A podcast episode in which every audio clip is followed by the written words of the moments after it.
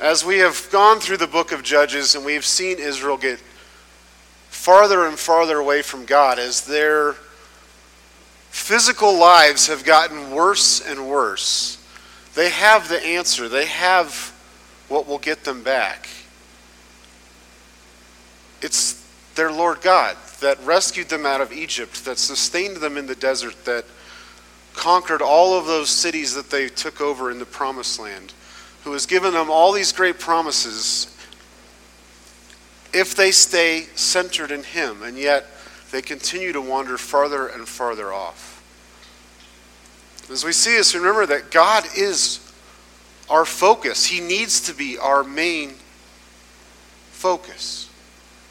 Where we come to when things are off. Remember, we were created to be with Him. It's part of who we are. We need him to be all that we can be. Nothing makes sense without Him. We can see it in our own lives, and we can sure see it in Israel that the farther we fall from God, the worse everything becomes. The farther we fall from God, the worse everything becomes. And if you remember, I told you that chapters we ended the Judges in chapter 16. And chapter 17 and 18 were sort of the first conclusion to the book of Judges, and now 19 through 21 is the second conclusion. In 17 and 18, we saw all of this man made religion. This man Micah creating the ephod and idols and making his son a priest, then a Levite a priest, and then the tribe of Dan comes in and steals his idols, and they go and take over an entire town and set up the idols there themselves and begin this man made religion where they were incorporating some things from Yahweh and other things that they were learning from the peoples around them. And they were just getting farther and farther away. And now we get to this second conclusion in 19 through 21 and we see just how bad it's getting. We've seen a lot of things so far in the book of Judges. As the judges seem to get worse and worse in character, and we end up with Samson, who seems to care about nothing but himself. And now we see where the nation is as a whole through these stories. To be very honest with you, I have dreaded preaching on this passage since I began the book of Judges. This is not an easy passage to get through. I don't really want to dwell on the facts of the story, but more the overall point of where Israel is at. I also debated for a while how to. You can preach these last three chapters as one sermon. I just felt like that was too much, trying to cover each verse. Uh, but I'm going to try and get through 19 and 20 today, because I think 19 makes more sense when you see the reaction in 20, and then we'll have a lot more.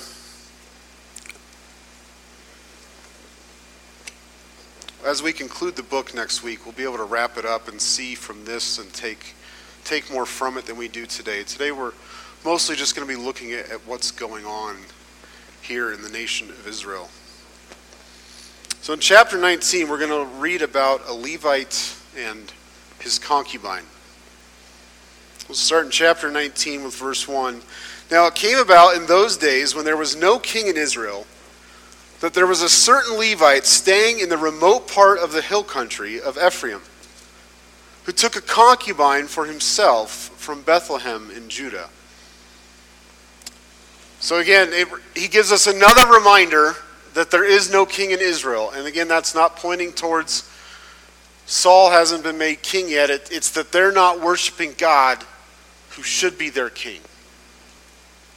And as we see that in the, the thought that he had given us in chapter 17 and 18, that because there was no king, every man was doing right what was right in his own eyes, we see this Levite who was also not living where God had told the Levites to live. And he has taken a concubine, which in the Old Testament there are allowances for it, but we know that God made man and woman to become one That's what we see from the beginning, and that's what Jesus reiterated that don't you know this is what God wanted? And so we see the Israelites, because of the hardness of their heart, God granted divorce and they have concubines. But this man was a Levite of the tribe where priests came from. He should have he should have been one of the, the good ones. And yet we see him with a complete disregard for what God's will is and what his law is for his life. Verses 2 to 3. But his concubine played the harlot against him, and she went away from him to her father's house in Bethlehem in Judah, and was there for a period of four months. Then her husband arose and went to speak to her tenderly, after her to speak tenderly to her in order to bring her back, taking with him his servant and a pair of donkeys. So she brought him into her father's house, and when the girl's father saw him, he was glad to meet him. And so he's taken this concubine, and, and she runs around on him and then leaves him, and he goes after her. And he takes a servant and two donkeys, and he goes and he comes to her father's house, and her father was glad to see him. Because even with his daughter as a concubine, it would have been better than having his daughter running around all over town. verses 4 to 9. His father in law, the girl's father, detained him, and he remained with him three days, and so they ate and drank and lodged there. Now on the fourth day they got up early in the morning, and he prepared to go. And the girl's father said to his son in law, Sustain yourself with a piece of bread, and afterward you may go. So both of them sat down and ate and drank together. And the girl's father said to the man, Please be willing to spend the night and let your heart be merry. Then the man arose to go, but his father in law urged him so that he spent the night there again. And on the fifth day he arose to go early in the morning, and the girl's father said, Please sustain yourself and wait until afternoon. And so both of them ate. And when the man arose to go along with his concubine and servant, his father in law, the girl's father, said to him, Behold, now the day has drawn to a close. Please spend the night. Lo, the day is coming to an end. Spend the night here that your heart may be merry. Then tomorrow you may arise early for your journey so that you may go home.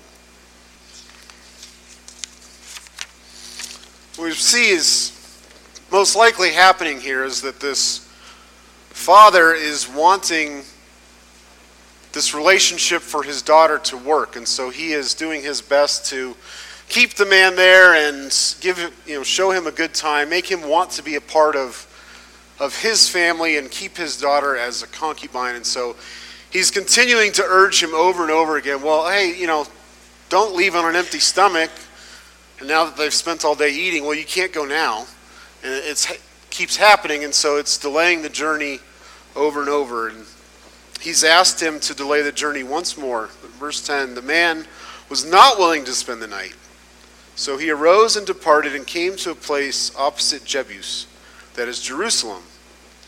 And there were with him a pair of saddle donkeys. His concubine was also with him. And when they were near Jebus, the day was almost gone, and the servant said to his master, Please come, and let us turn aside into this city of the Jebusites, and spend the night in it. However, his master said to him, We will not turn aside into the city of the foreigners who are not of the sons of Israel, but we will go on as far as Gibeah. And he said to his servant, Come and let us approach one of these places, and we will spend the night in Gibeah or Ramah. And so he didn't want to stay with foreigners. He begins this journey late in the day. Bethlehem isn't far from Jerusalem, but Jerusalem at that time was controlled by the Jebusites. It wouldn't become a Jewish city until a completely Jewish city until David took it over. And so he doesn't want to go into the city and maybe not be able to find a fellow Israelite to stay with. And so he says, No, let's, let's keep going. Even though it's late and it's dangerous to travel late, he wants to keep going. And we see the, really the tragedy and almost the irony in that, in that he feels like he will be safe if he goes to a, a Jewish city And yet he turns out to be so wrong. Verses 14 and 15. So they passed along and went their way, and the sun set on them near Gibeah, which belonged to Benjamin. They turned aside there in order to enter and lodge in Gibeah, and when they entered, they sat down in the open square of the city, for no one took them into his house to spend the night. And so, what's going on there is when you traveled in that time, you know, there weren't typically places where you would just go and, and stay. And if you didn't know someone in the town, you would just go and sit down in the middle of the square. And someone passing by, because of their hospitality, their culture of hospitality that God had commanded them to be hospitable to not only their fellow Jews, but to foreigners as well, because they were once foreigners. Someone should have seen them there and said, Hey, come spend the night at my house. You're not from here, you're traveling, it's dark. But yet it, it's not happening. They're just sitting there. Verse 16. Then behold, an old man was coming out of the field from his work that evening. And now that man was from the hill country of Ephraim, and he was staying in Gibeah, but the men of the place were Benjamites. And he lifted up his eyes and saw the traveler in the open square of the city. And the old man said, Where are you going, and where do you come from? And he said to him, We are passing from Bethlehem in Judah to the remote part of the hill country in Ephraim. For I am from there, and I went to Bethlehem in Judah, but now I'm going to my house, and no man will take me into his house. So he meets this man that's from the same place as him, and he says, No one will take me in. And it probably was very confusing because he was expecting in this Jewish town that he would have been welcomed. But because of what we see here, what we will see in the next few verses, what's most likely going on here is that no one wants to invite him in because they know what's probably going to happen. They've probably seen it before. What's going to happen in the next few verses probably isn't the first time this has happened. The people of the city knew the sin that was there, and they didn't want to be responsible for it. Verse 19 Yet there is both straw and fodder for our donkeys, and also bread and wine for me, your maidservant, and the young man who is with your servants. There's no lack of anything. He said, I'm not looking for you to feed me or you know the people that are with me or even my animals. I've got everything I need. I just need a safe place to to sleep for the night. So he took him into his house and gave the donkeys fodder, and they washed their feet, and they ate and drank.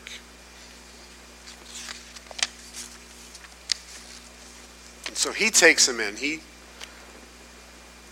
he lets him come into his house, and they're eating together. Verse 22 And while they were celebrating,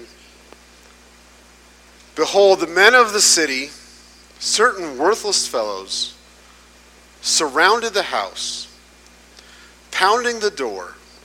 And they spoke to the owner of the house, the old man, saying, Bring out the man who came into your house, that we may have relations with him. Then the man, the owner of the house, went out to them and said to them, No, my fellows, please don't act so wickedly. Since this man has come into my house, do not commit this act of folly. I mean, when you think of the Old Testament and you think of what is the most evil thing you can think of, or evil place, so often our minds go to Sodom and Gomorrah. If, if, if we come across an evil place now, hey, that's like Sodom and Gomorrah at that place.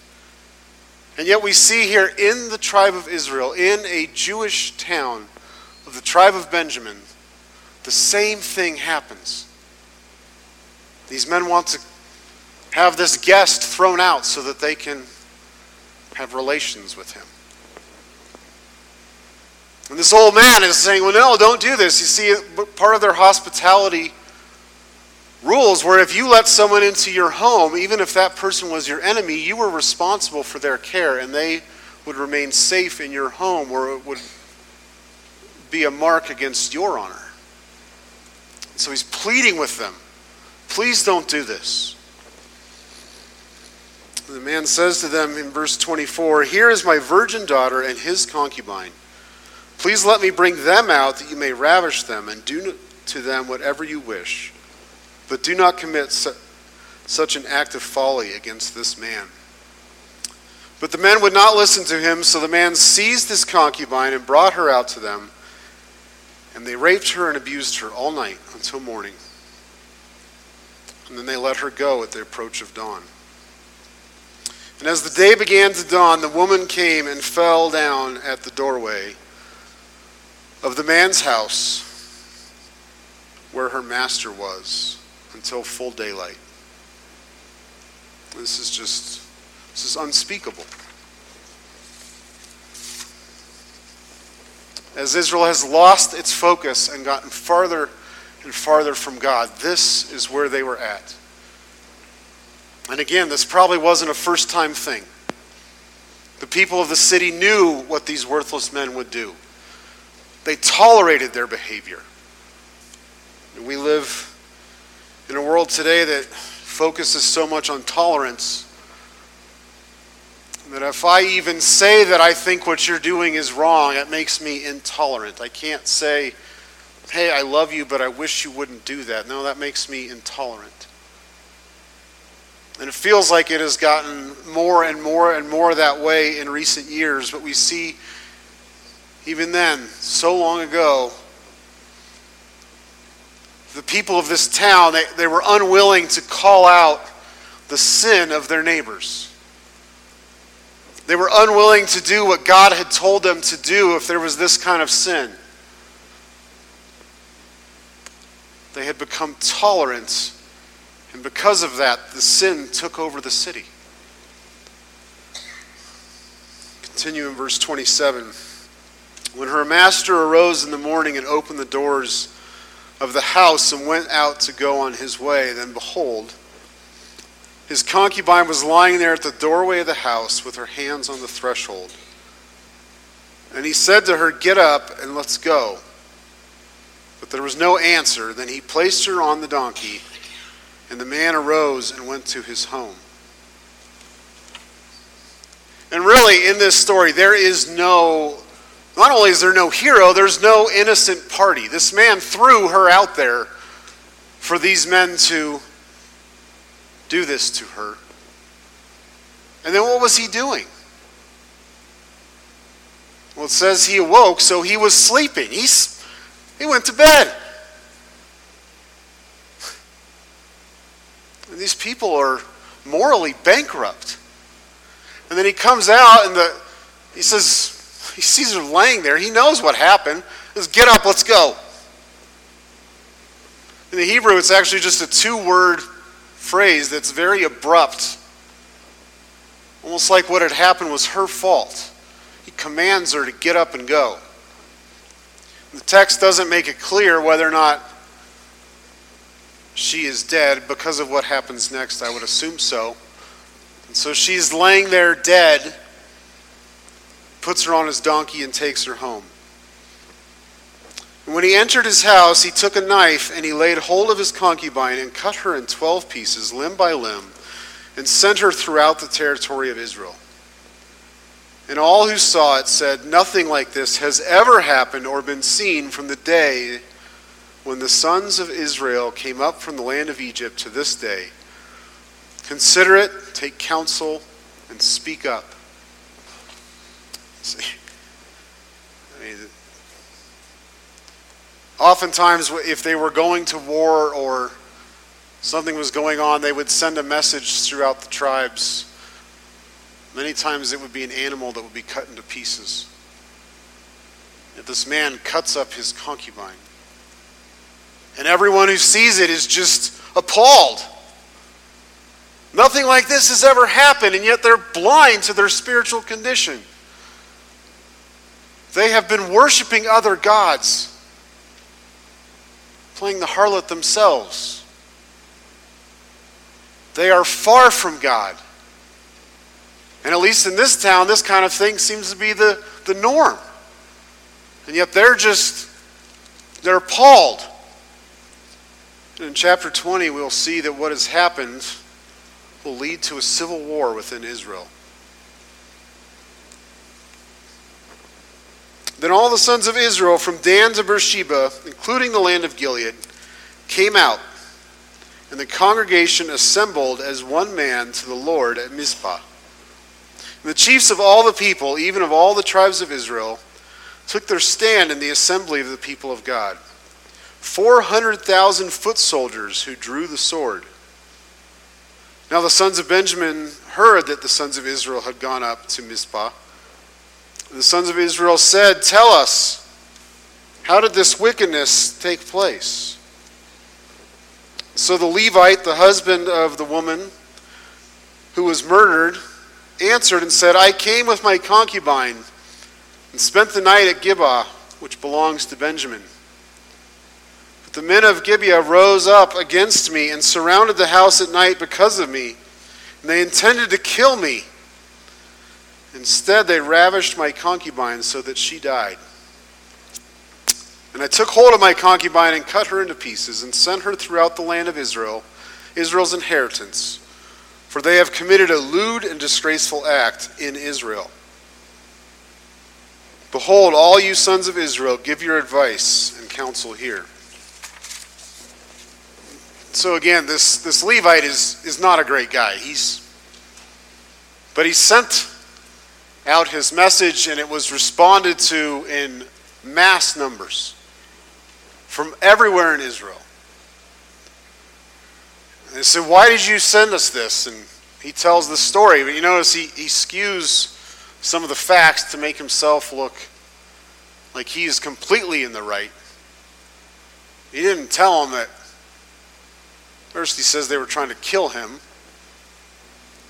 then he says they came and took my concubine. Would You know, he didn't mention the fact that he was a coward and threw her out to them. But he's laid out the facts. This is what's happened. And we see their response, verses 8 through 11. Then all the people arose as one man, saying, Not one of us will go to his tent, nor will any of us return to his house. But now this is the thing which we will do to Gibeah. We will go up against it by lot. And we will take ten men out of one hundred throughout the tribes of Israel, and one hundred out of one thousand, and one thousand out of ten thousand to supply food for the people, that when they come to Gibeah of Benjamin, they may punish them for all the disgraceful acts that they have committed in Israel. Thus, all the men of Israel were gathered against the city, united as one man. You know, a couple months ago was the 20 year anniversary of 9 11. I saw this picture in a bunch of places that said, I would never want another 9 11, but I long for 9 12. When you think about that, I mean, how divided we seem to be as a country now over politics and religion and everything. Everything divides us. And yet, on that day, on September 12, 2001, it didn't matter who you were, we were united. And that's what we see here from these people. They are so outraged by this sin not all the other ones that have been going on. They're united by this sin that they're going to have a draft. They're going to go up against them by lot. And they're going to take 100 out of 1,000, 1,000 out of 10,000. 10% of the people are going to go to war against the tribe of Benjamin.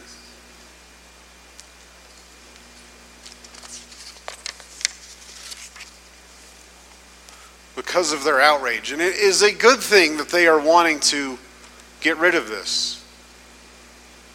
But it seems almost so insincere when we see how far the whole nation is from God that they've picked this one sin to become outraged about. In chapter 18, when we saw the tribe of Dan go to a city that wasn't in their territory and slaughter everyone in it, and then once they had taken over the city, they set up false idols, where were the other 11 tribes then? Where was the outrage? Well, they were all worshiping other gods too, so how can they be outraged by that? They've become so desensitized to worshiping idols and leaving their God that it takes something horrific to open their eyes. Look at verses 12 through 17. Then the tribes of Israel sent out men through the entire tribe of Benjamin, saying, What is this wickedness that has taken place among you? What's going on? You're allowing this. Now then, deliver up the men, the worthless fellows in Gibeah, that we may put them to death and remove this wickedness from Israel. But the sons of Benjamin would not listen to the voice of their brothers, the sons of Israel. The sons of Benjamin gathered from the cities of Gibeah to go out to battle against the sons of Israel. From the cities on that day, the sons of Benjamin were numbered 26,000 men who draw the sword, besides the inhabitants of Gibeah, who were numbered 700 choice men. Of all these people, 700 choice men were left handed. Each one could sling a stone at a hair and not miss. And the men of Israel, besides Benjamin, were numbered 400,000 men who draw the sword. All of these were men of war.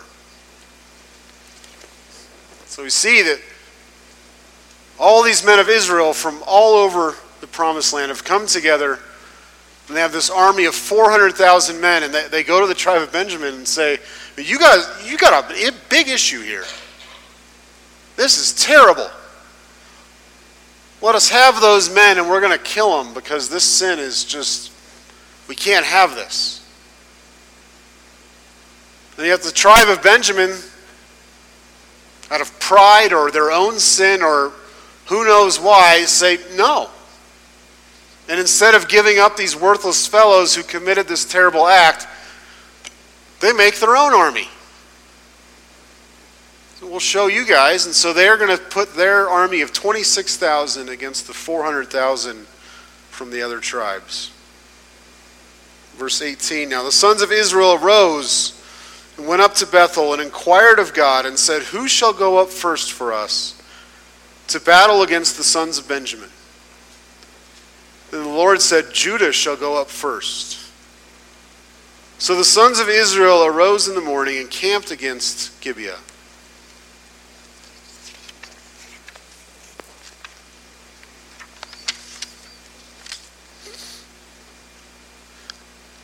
Then the sons of Benjamin came out of Gibeah and fell to the ground on that day 22,000 men. Oh, I'm sorry, I skipped ahead down. I got myself all turned around. I'm going to go back to verse 18. Now the sons of Israel arose and went up to Bethel and inquired of God and said, Who shall go up first for us to battle against the sons of Benjamin?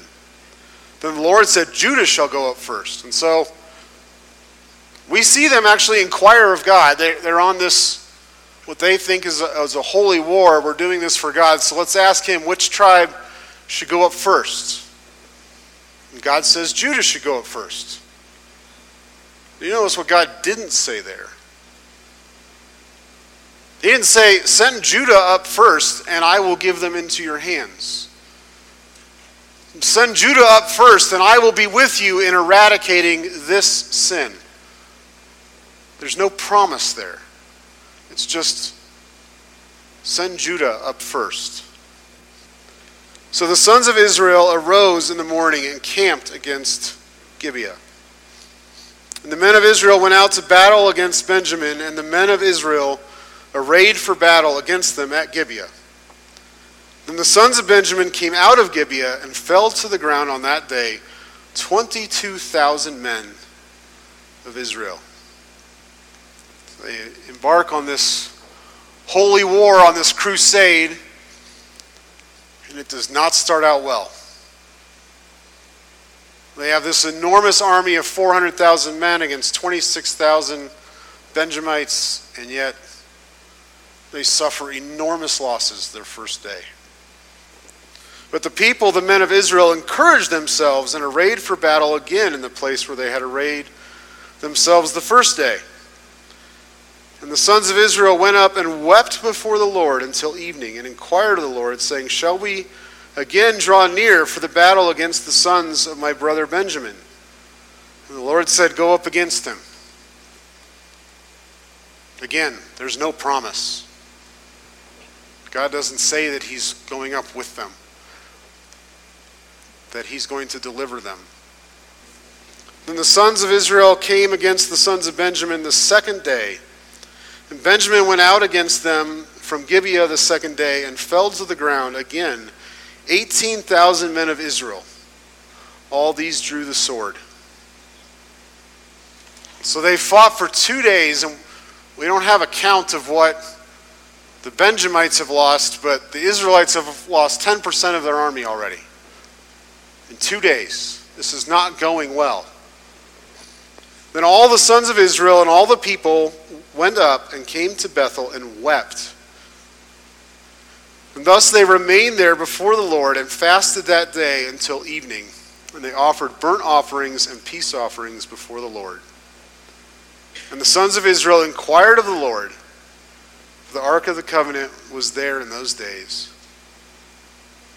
And Phinehas, the son of Eleazar, Aaron's son, stood before it to minister in those days, saying, Shall I yet again go out to battle against the sons of my brother Benjamin, or shall I cease? And the Lord said, Go up, for tomorrow I will deliver them into your hand. So finally, we see this attitude of humility that God is looking for. It's not just seeking some advice hey, which tribe should go first, or should we do this? It's saying, eh, God, if we're going to do this, we need you. We can't do this without you. I can't get rid of this sin without you, God.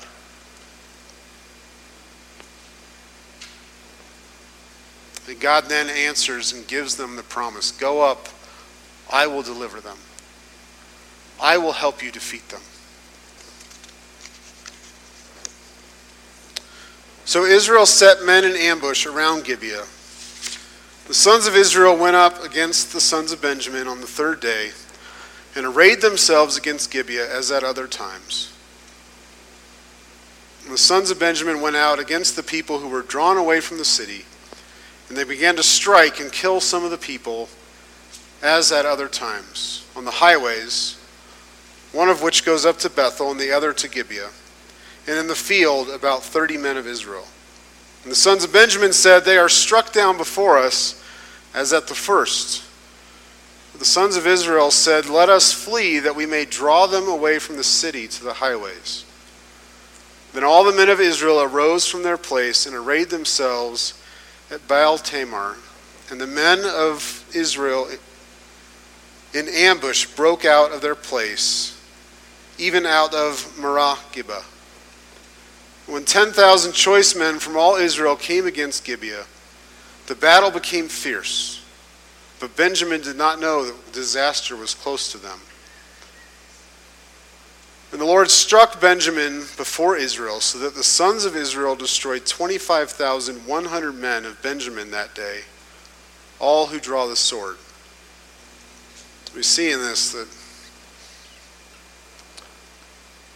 the thing that sticks out to me the most there is Benjamin didn't know that disaster was upon them. And I think we see that so often in our lives. We, we can become entrenched in a sin and it still feels like things are going well. But we don't know that disaster is upon us. And 25,100 of them were killed that day out of the 26,000. So the sons of Benjamin saw that they were defeated. When the men of Israel gave ground to Benjamin because they relied on the men in ambush whom they had set against Gibeah, the men in ambush hurried and rushed against Gibeah. The men in ambush also deployed and struck all the city with the edge of the sword. Now, the appointed sign between the men of Israel and the men in ambush was that they would make a great cloud of smoke rise from the city. When the men of Israel turned the battle, and Benjamin began to strike and kill about thirty men of Israel, for he said, Surely they are defeated before us, as in the first battle. But when the cloud began to rise from the city in a column of smoke, Benjamin looked behind them, and behold, the whole city was going up in smoke to heaven. Then the men of Israel turned, and the men of Benjamin were terrified, for they saw that disaster was close to them.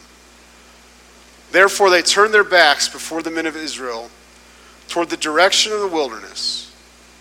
But the battle overtook them, while those who came out of the cities destroyed them in the midst of them.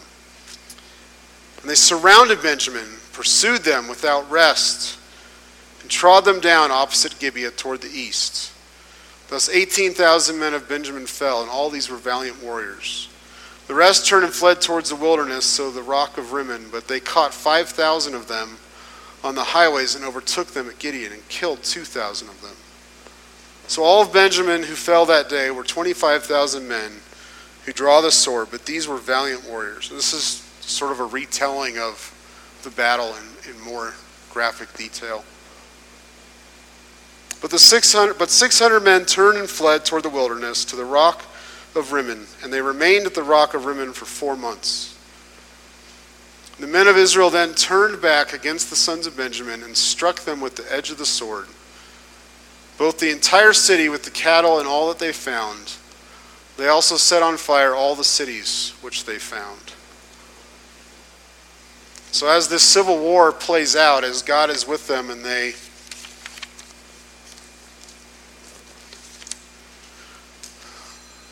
destroy the, the army they're facing, and then they continue on and they treat them like they should have treated the Canaanites, the inhabitants of the land.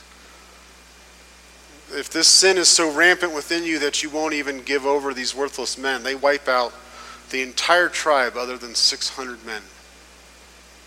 This is where Israel has fallen to. A state of complete disarray rampant sin, of rampant idol worship, of being far from God. They're now entrenched in civil war and killing one another. And they almost completely wipe out the tribe of Benjamin. Only 600 men are left. They've burned all the cities, they have killed everyone, even the cattle, to get rid of this sin. And what they have picked as their crusade. So we'll get a lot more out of this next week as we finish this story and we, we conclude the book. But as I see this, the civil war and the way they are entrenched in sin, I've come back to this verse several times, but I think it's so key to understanding because in this story of Israel, we can look at our nation and say, hey, look how we've fallen farther and farther. And as the nation falls farther and farther, again, it's like this snowball going downhill that's just getting bigger. Really, an avalanche that is just picking up snow as it goes and is going to bowl over anything in its way. But I think what we need to see is in our own lives how we can see Israel. And again, you go back to this passage in Galatians 5, verse 17 For the flesh sets its desire against the spirit, and the spirit against the flesh, for these are in opposition to one another, so that you may not do the things that you please. I mean, we have a civil war going on within us every day, every minute of every day whether I do the right thing or I do the wrong thing, something inside me is upset. Paul says there in verse 18, but if you are led by the Spirit, you are not under the law. Again, his, his whole thrust there is to be led by the Spirit, to be grounded in the grace that saved you, and let the Spirit flow through you. And like Israel coming before God finally and having the humility to offer sacrifices and say, God, we need you. I mean, that's how we walk in the Spirit. God, you saved me.